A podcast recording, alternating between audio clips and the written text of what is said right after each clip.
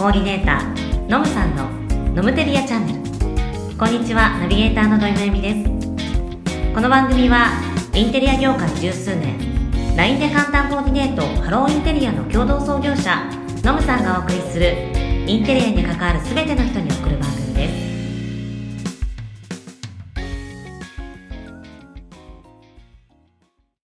も始まりました。インテリアのコーディネーターノムさんのノムテリアチャンネル。ということで第4回目ですね。ノムさんどうぞよろしくお願いします。よろしくお願いします。さあ、えー今回はですね第3章、はい。日本のインテリアの歴史ボリューム1ということで、えーまずはじめにノムさん今回の難易度について教えてください。今回はですね、は一応3つ中星2つ、2つ。はい。はいじゃあ早速進めていきましょうか。はい。はい、えっ、と、まあ、ついにちょっと歴史なんで、はい。歴史の話って結構、うん。まあ正直試験には出るんですけど、あ出るんですね。出ます、うん。必ず出るんですけど、はい。ただ、そんなに数出ない。うん。うくせに、ん。結構覚えることがたくさんある。そうなんだ。そう。はい。なので、えーまあ、できるだけあの日本の歴史の勉強をしていく中でいくのとは、あのキーワードはやっぱり例えばその建具だったりとかってもう覚えていくしかないんですよ、うんうんただ全体的な流れが分かってるとうん覚えやすいので、はい。この放送でうん。一つ一つの商品とかものの説明するのってうん。あんまり覚えられないんで、うん。できれば昔から今までのインテリアの変遷っていうのを中心に分かりやすく話していくっていうのが今回の話の進め方でいきます。はい。はい。ちょっと楽しみになってきました。本当ですか、はあとまあ日本のインテリアの話なんで、まあ、皆さん日本史勉強してると思いますかいら、あはい、ちょっとあの過去にしゃべあ過去に習ったうん。日本の歴史をちょっと思い浮かべながらうん。聞いてもらえるとはい。分かりやすいかなとはい。一応今回のざっと話す流れとしては、はいもうこれはもう聞いただけで嫌になると思うんですけど、うん。まあ、日本の住宅の様式の変遷というところから、まあ、仙台大和時代までの住まいはい。が1個目。でもう1個は神殿作り。うん。あぼちぼちあれなんか聞いたことあるんだけど神殿作り、うん。それと書院作りのうん。話、で今度禅宗文化はい。と城郭文化ですね、うん。のインテリア。うん。あとは茶室のインテリアですき家作りまできます、うんもうなんか順番わかんなくないですか？なんかちょっともういいですか、そろそろ。そうですね、ここで離脱されちゃうと困るので、はい。今回は、えー、といつも大悟さんのやり方でいくように、えー前後関係。うん。今お話しした中ってバラバラに聞いてよく分かんないと思うんですけどこれちゃんと前後関係分かってると、はい。スッと頭に入ってくるんでそれを今日話していきます。はい、お願いします。ではまずじゃあ、ちょっと時間を戻しましょうかはい、時間を戻します。はい。なんかよくちょっとね、あのタイムスリップですねタイムスリップですね。はい。まずじゃあどこまで行くかって縄文まで行きましょうか。うんきますねはい。もう、はい今日はね、あの縄文の頃からなんで、うんえー縄文時代をまずちょっと思い出していただくと、うんはい縄文時代ってマンモスと戦う時代なんですよ。はい石器ですね。うで、そうするとマンモスって、えーマンモスに限ったことじゃないんですけど、縄文時代って狩猟の文化なんで、定住しないんですよ。なんでかわかります？マンモスいなくなったらはい。違うところに行く？そうなんですよ、う追いマンモスしなきゃいけないんですよ、で追いマンモスうん。そうすると家建てて優雅にしてると、うん。マンモスいなくなっちゃったら、うん。次のとこに家建てなきゃいけなくなるんで、仮住まい系なんですよ、うん。なのですごい雑に言うと、はい。穴掘るんですよ。ほ縦穴を、う。はい。はい、で空ぶけないみたいに作るわけですよ、うん。で穴掘ってるんですからそこに住むのって、うん湿気、うん。光入ってこない、うん。暑い寒いで、う最悪なんですよ。虫はいるしそう。暮らせない。っていう時代だったんです。ただ当時はうん。狩猟がメインなんで、う結局、えーもうそうやって言って移り住んでいくしかなかったわけですよ。そこでですね日本が暖かくなるわけですよ、うん。そしたら、まあ、誰かが中国あたりからはい最近中国稲作流行ってるらしいよおちょっとやっちゃおうようん。みたいな中国稲作ブームが来るわけですよほ米文化う。が、うん。母さんうちも稲作やろうと思うんだよ、うんいいね。中国で流行ってるらしいんだけど、うん。稲作やると何がいいかっていうとね、うん1年間、うん。とりあえず畑をやるんだよ。そこで稲育ててで収穫したご飯食べられるおおいいねそしたら、うんまあ、マンモスと戦わなくていいんだよ、うんいいと思でしょ？ううんでそのためには家作んなきゃいけないんだよ。うん。で米取るでしょ？うん。で米を備蓄しとくじゃん。でこの間ほらあの縦穴で住んでたうん。うん頃、まあ今もそうだけどさ、マンモスの肉置いといたらさ、うん。ネズミに食われたじゃん、米も食うらしいんだよ、うん。う。んだからね縦穴式住居から今度今流行ってるのが、高床式住居っていうのがうんあるらしいんですよ、うん。でそれをねちょっと作ろうかなとうん。いいね。だからできれば 2x4 とかでやりたいんだけど、うんいいかでこの時代 2x4 とかないでしょ？なないか、う じゃあ、うん。高床式をちょっと自分でやるから、んうん。で高床にすると何がいいかっていうと、うん。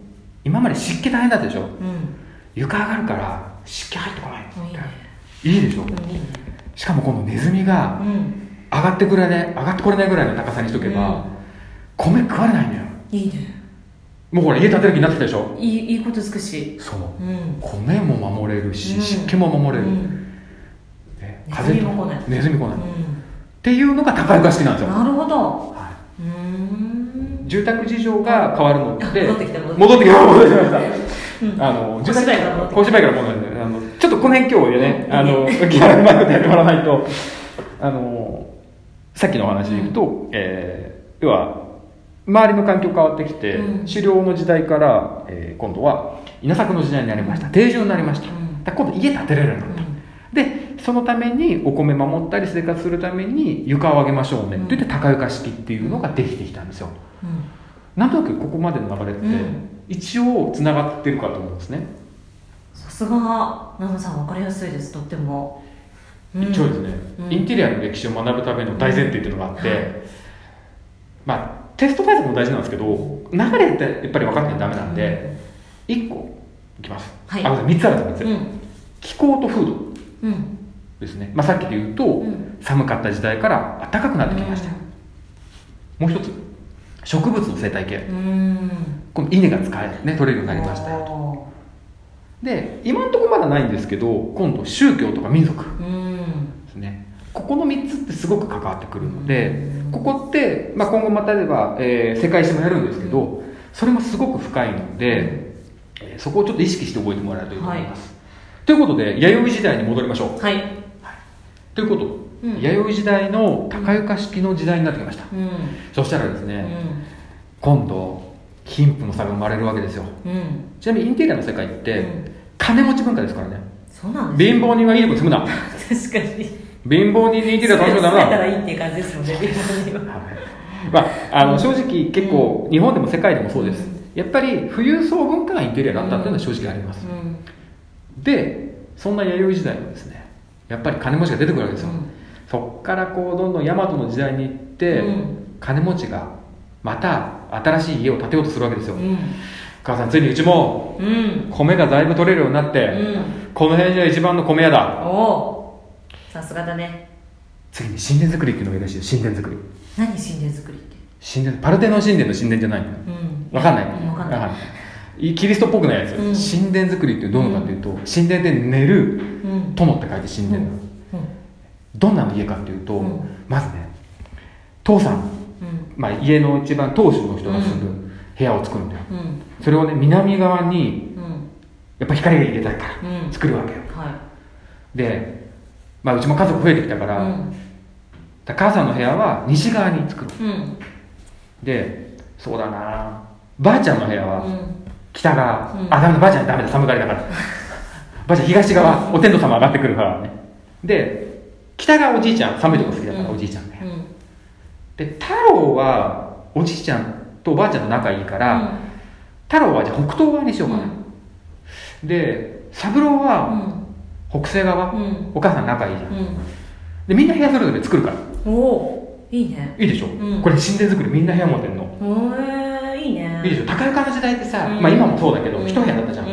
ちょっとね狭いもんね。でしょ？うん。こそこそみんないろんなことやってるでしょ、うん。まあ大丈夫。プライベートルーム作るから。やった。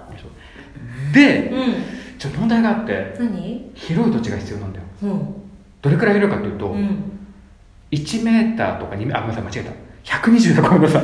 120メーターうのん。角の土地が必要なのって、うん。1万4400平米。何それ？ピンとこないよ来ねない来ない。100メーター走縦横出してるのよ 首相官邸の3分の1の面積って。わかる分かりづらいよね広いんだか狭いんだか、うん。めっちゃ広いの。めっちゃ広い。だから明日不動産に空き物件あるから相談しなきゃいけないんだけど。不動産とかないでし不動産ないっけ、うん。じゃあ土地どうしようかな。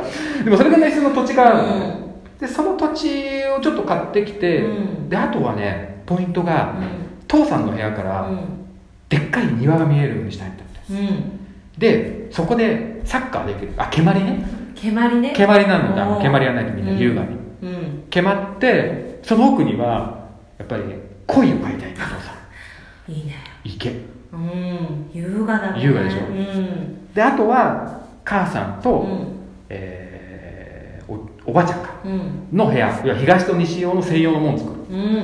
そうすると形的に下を向いたこの字型になるんだ。よほこれ神殿作りって言って。うへえであとほら部屋それぞれ分かれちゃってるから、一応廊下うんはつなげようと思ってる、うん。で廊下がないとほら3日外出なきゃいけないじゃん、うんだから廊下はちゃんと作るから、うん。なんかね渡殿っていうんですよ渡る殿。神殿のね渡るかそう。渡殿っていう廊下作るらしい。うん。なんで廊下を作ってみんな花で作るから。うん。でみんなで住む。これ神殿作り。今流行りだから。いいね流行りに乗って。うん。そうそうそうそう、んでも壁ないからね神殿作りあ壁はないのか。壁ないあないんだ。ないないもうもうもう風入ってこない。だから壁欲しければ、うん。ニスとか、うん。すだれとかはそういうのでやるから、あ分かった。うん。ただ一応ほら父さんのロレックスとか、母さんのシャネルのバッグとかあるじゃん。うん。あれはうん。パクられるといけないから、一応塗り米っていうね金庫弁みたいなのがあるから。ほそこにうしまっ塗り米塗り米塗り米塗料の「と」に「米」ってカゴって書くんだけど、うん塗り米ってあるへえの中に入れておく入れとくしまっとく、うんそしたら盗まれないでしょ、うん父さんのロレックスも母さんのシャネルも、お願いしますでしょ、うんで塗り米を作っとくうんこれが神殿作りですほう流れで言ってると分かりづらいんですけどうん要は母屋が戻ってきました戻ってきました戻ってきましたでもすごくわかりやすいなるほどそうですうんもうでかい土地うにん主人のお家が部屋があってそれぞれの部屋を、えー東西北北東北西に作ってで南側に庭と、うん。えー池を作るような形、まあ、これがいわゆる神殿作り。うんで平安時代なんかはこれうん。で壁は当然通気性だったりもするしうん。よかった。なんでまああの「源氏物語」とかそうなんですけど、うんうん。あれってエロティックサスペンス物語、うん。大奥的な？大奥的な、うん。うんちょっと違うな。う。ん まあ光源氏があの、なんだろう。ちょっとこう女好きたらしなお話で、でこうこそっと入ってくる。はミスをめくって葵の上おるかみたいな感じなんですけど、そういう、えー、と昔その頃って壁がなかったんですよ。うん。それ神殿作りの特徴。で丸い柱だったとへえ。これで平安時代は良かったわけですよ、うん。みんな短歌読んだり蹴鞠してうん。はははって暮らしたわけですよ。そんな時代もですね、うん。平和じゃなくなってくるんうですよ、ん。で今度は武士の時代になってくるわけです。ほ不穏な空気。いつまでも平和を訪れないわけですよ。うん。鎌倉に入ってくるわけです、うん。そうするとですね今の部屋みたいに離れにしてると「笠井太郎はどうした？太郎声が聞こえないけど」うん。ってなると太郎遠い部屋なんで、うん例えば太郎が誰かに襲われたりするとうん。分かんないわけですよ、困るそれは。困る、うん。そうすると武士が家を構える時はいつでも臨戦態勢にならなきゃいけないんですね、その時に離れ作ってたらダメだから部屋をガッチャンコするんですよ。うん。くっつける。うん。そうすると壁の概念が出てくるわけです。で例えばお母さんの部屋隣、うん。おばあちゃんの部屋隣、うん。北側におじいちゃんがいてってなっても襖を開ければいるわけですよ、うん。それで隣からの物音も聞こえるし、うん。部屋が全部くっついていることで、うん。侵入者もどこから入ってくるかって分かってくる、うん。これが神殿作りから変わっていった書院作り商品作りな書院作うん。り平和の時代から今度武士の時代に移っていって、離れた部屋をくっつけるようになったでその書院の時に壁ができたんですか？だからさうち今度ね書院にしようかなと思って、うんいいと思でしょ、うん。あーなんか最近物騒だしさ、うん。お父さんも最近ちょっと狙われる身になってきたからう、さ、うん。でね書院作りってうちみたいに今離れになってくっつけるらしいんだけどもう一個新しいのがあって、うん。母さんリビングって知ってる？知らない。なんか今でいうリビングらしいんだけど、うん。隣の加藤さんのお父さんと、うんやっぱちょっと戦の打ち合わせしなきゃいけない、うん。そうするとさ、今みたいな部屋だと、ん。まあ、父さんの部屋なわけじゃん、うん。で父さん部屋見せたくないのよ、うん。中。うん。恥ずかしいから、うん。見せない方がいいと思う。でしょ、うん。まあねわっちゃわっちゃしてるから。だからねリビングっていう、うん。まあ会所っていうらしいんだけど会所？会所。会うところって書いて会所っていうのね。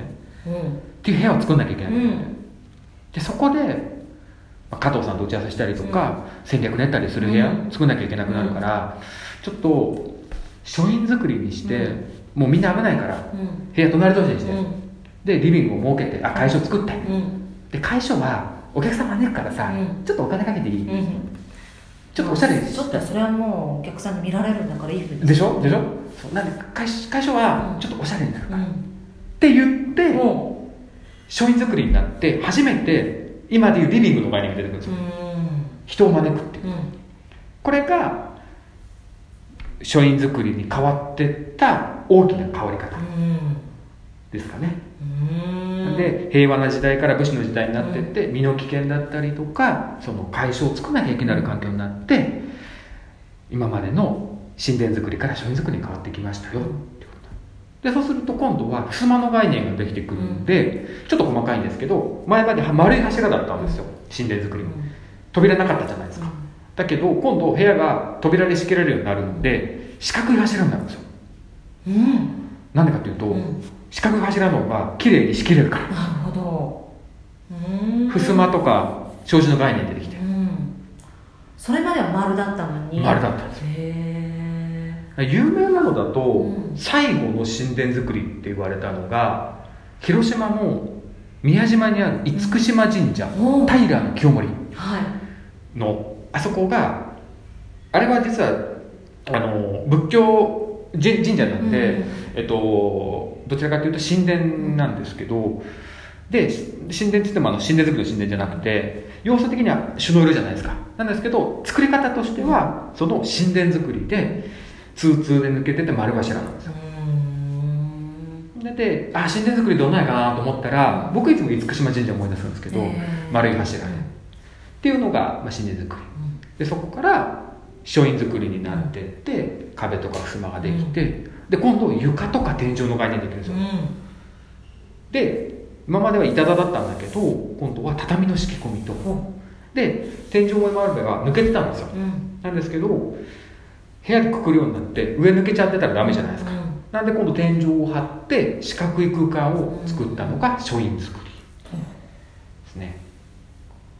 こんな風な映り方が来てますどうですか？ちょっとだちょいちょい思い出してきました日本史の感じ。私多分ちょっと受かるような気がしてきます。本当ですか？はい。あのー隣の加藤さんの打ち合わせしてる。ああ会所ねあそうそう最そうそう。ねなるほどみたいな。そんな感じです。という書院作り。はい。ですね、なんで神殿作りから書院作りに来た流れは結構分かりやすいと思います、でその中でちょっと補足で2つほどいきましょうか、はいもう一個この後何個か行くんですけど、うん。ちょっと長くなるんで、うん。こっからちょっと巻きます。はい。仏教建築と、うん。もう一個が、えー神社建築ってあります、神様と仏様はい。ですね。でこれもかなり関わってくるんですけど、えーちょっと違いをざっくりいくと神様は質素です。うん。しかも神様いっぱいいるんですよ、うん。八百万の神か。あ。800万の神なんで、うん。なんでまあ例えば土井さんが、うん。神様一生お願いっていうのは800万回使えるんだいいですね。いいんですよ、うん。だって神様なんで神様豪華絢爛ちょっと嫌じゃないですか、うん。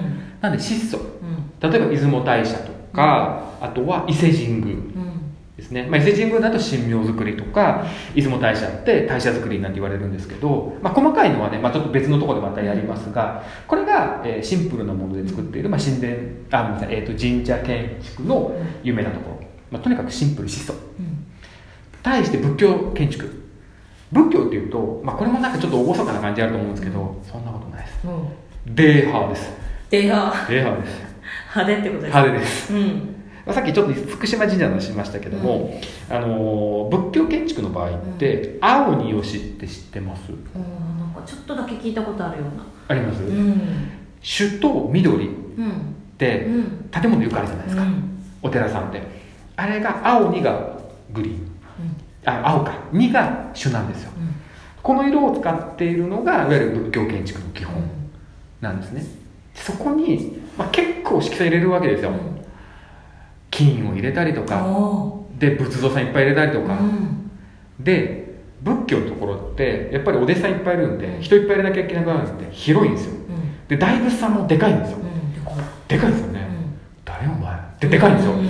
なのでその広さが必要なんですよ。うん。なので仏教建築って割と大きい。うん。人がいっぱい入れるっていう意味で。なんですけどでしかも派手。うん。しあの神社建築は中はそんなに広くなくて質素。こんな違いがあります、うん。はい。まあ、これをねちょっと2つざっと覚えておいていただければいいと思います。さてさて、えー今度は流れ的に武士の時代になってきたんですけど、まあ、武士もねあの日々狙われる側ですよ、うん。どうですか日々こう命を狙われてる感じ。嫌ですね。ね、そうするとやっぱ心の拠り所が欲しくなる。そうするとやっぱ宗教なんですようん。うん宗教、うん。何かにすがりたい。そう。すがりたい。って思った時にやっぱり流行ったのがあるんですよ。なんでしょう。仏教。なんですけどうん。仏教はいっぱいあるんですよ、うん。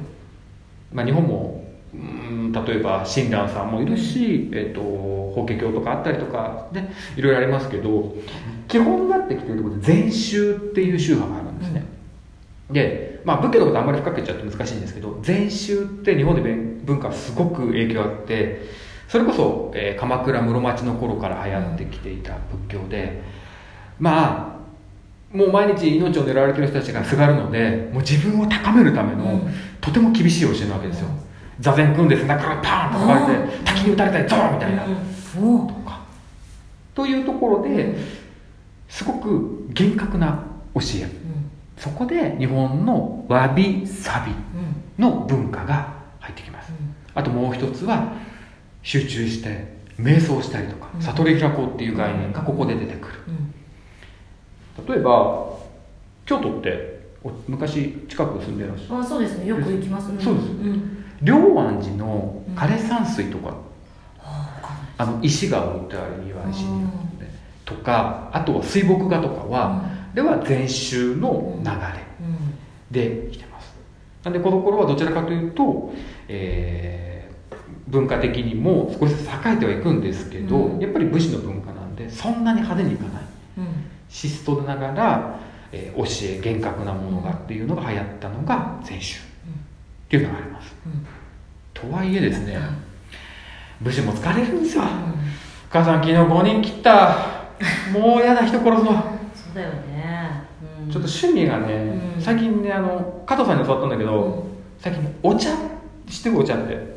何お茶って？お茶ってなんかね飲み物なんだって、うん。ちょっとグリーンの飲みう物、ん。なんか中国またまたね中国来てん中国、うん。あいつらすごいね。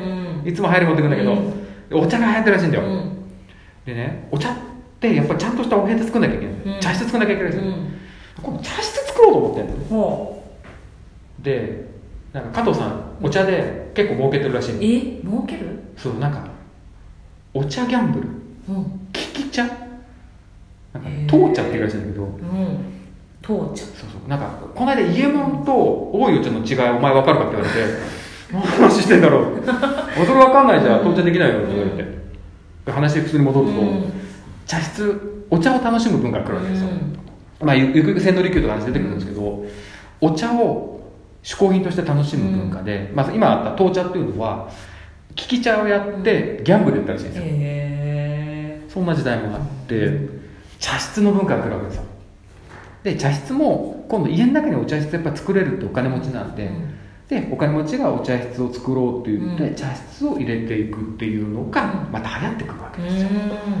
でその中で、まあ、織田信長とかで千利休がいてそこから秀吉がいてとか流れになるんですけど、はここに茶室の文化が出てくるい禅で自分を高めて高裏ではお茶ギャンブルやって。いいのか悪いのか。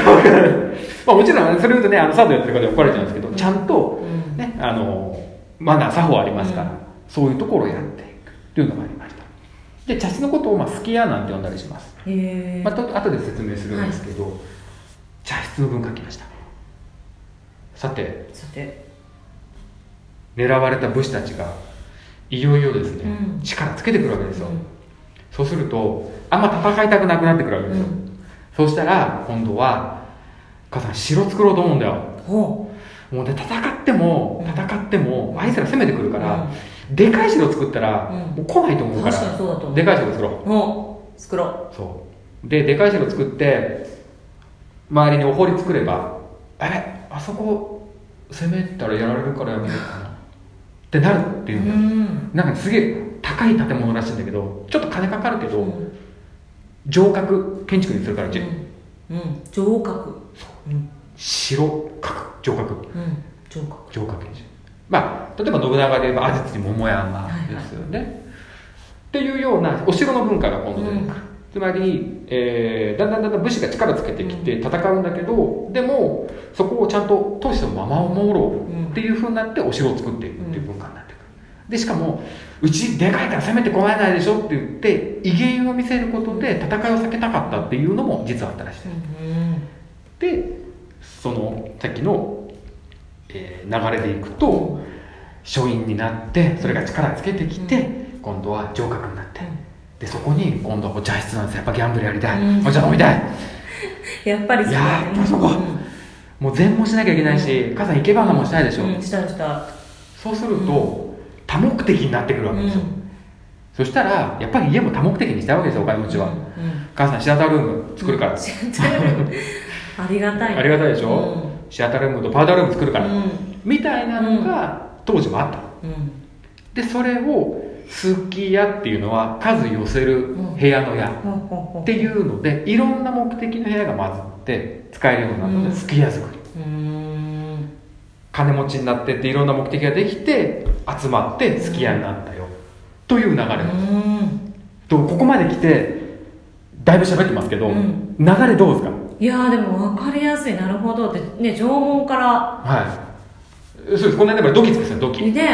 マンモスの時代から。ワンも倒しましたもうお茶で。お茶ギャンブルですよお茶ギャンブルお茶ギャンブルとパウダールームで化粧ですよ。うん。というふうに実は流れてきてるんですよ、日本のインテリア、うん。でその中にもうこれはもう個別で勉強していくところなんですけど例えばすだれがあったりミスがあったり教則って非常機があったりとか、うん。あと高槻って言ってテーブルができたりとか、うん。細かいものは出てくるんですけど大きい枠でいくと時代背景。うんと環境うん。と宗教。うん。ここで流れてくる。なるほど。これ大変なんですよ日本の歴史やんの。いやちょっとまあでもとすごいノムさん勉強になりました。本当ですか？はい。これをやどうん。覚えていただけると、うん他も頭張りやすいと思います、これ何回もちょっと聞いていただきたいですね。いこれ25分ぐらい撮ってますからね、ちょっとね長いですけど。ただまあ、うん。覚えていただきやすいかなと思います、うんこんな風に日本のインテリアっていうのは流れてきました、うん。さあ長く喋りましたね今日は、はい。でもいかがだったでしょうか？なんかねあの本当にそのノムさんがちょっと小芝居も入れながら、あのお話ししてくれたことによってあそういうふうにその時代背景とか環境によってその住居っていうものが変わってるっていうことをねすごく感じれたんで。そう言っていただけると、うんいやーとっても勉強になりました、はい。ここはねなんかちょっと覚えなきゃいけないということよりもこのその背景とかも一緒にはい。なんかこうイメージしながらっていう感じで覚えるのがねいいって感じなんですかね。はい。あとその細かいところはまた個別にまたやっていくので、まず大枠を知っておく全体を知っておくっていう流れをしをまず把握しておけばあとはそこにいろんなものを足していくっていうのは簡単になってくるのでそうやって覚えていただけると覚えやすいし忘れにくいと思いますはい、ありがとうございます。ということで、えー今回は第3章の日本のインテリアの歴史ボリューム1をお届けしました。で、えー次回の第5回は、えーまたまた日本のインテリアの歴史、はい。ボリューム2、まあ、これで日本のインテリアの歴史は完結ですね。そうです2回で終わります、で、えー民家の歴史とインテリアから現代のインテリアということについて、はい。また一緒に野茂さんと一緒に学んでいこうと思っておりますので、はい。はい次回もどうぞよろしくお願いいたします。よろしくお願いします。それではまた。また。インテリアであなたの暮らしを豊かにしたい。この番組はインテリアのコーディネーターのむさんとナビゲーターの土井めぐみが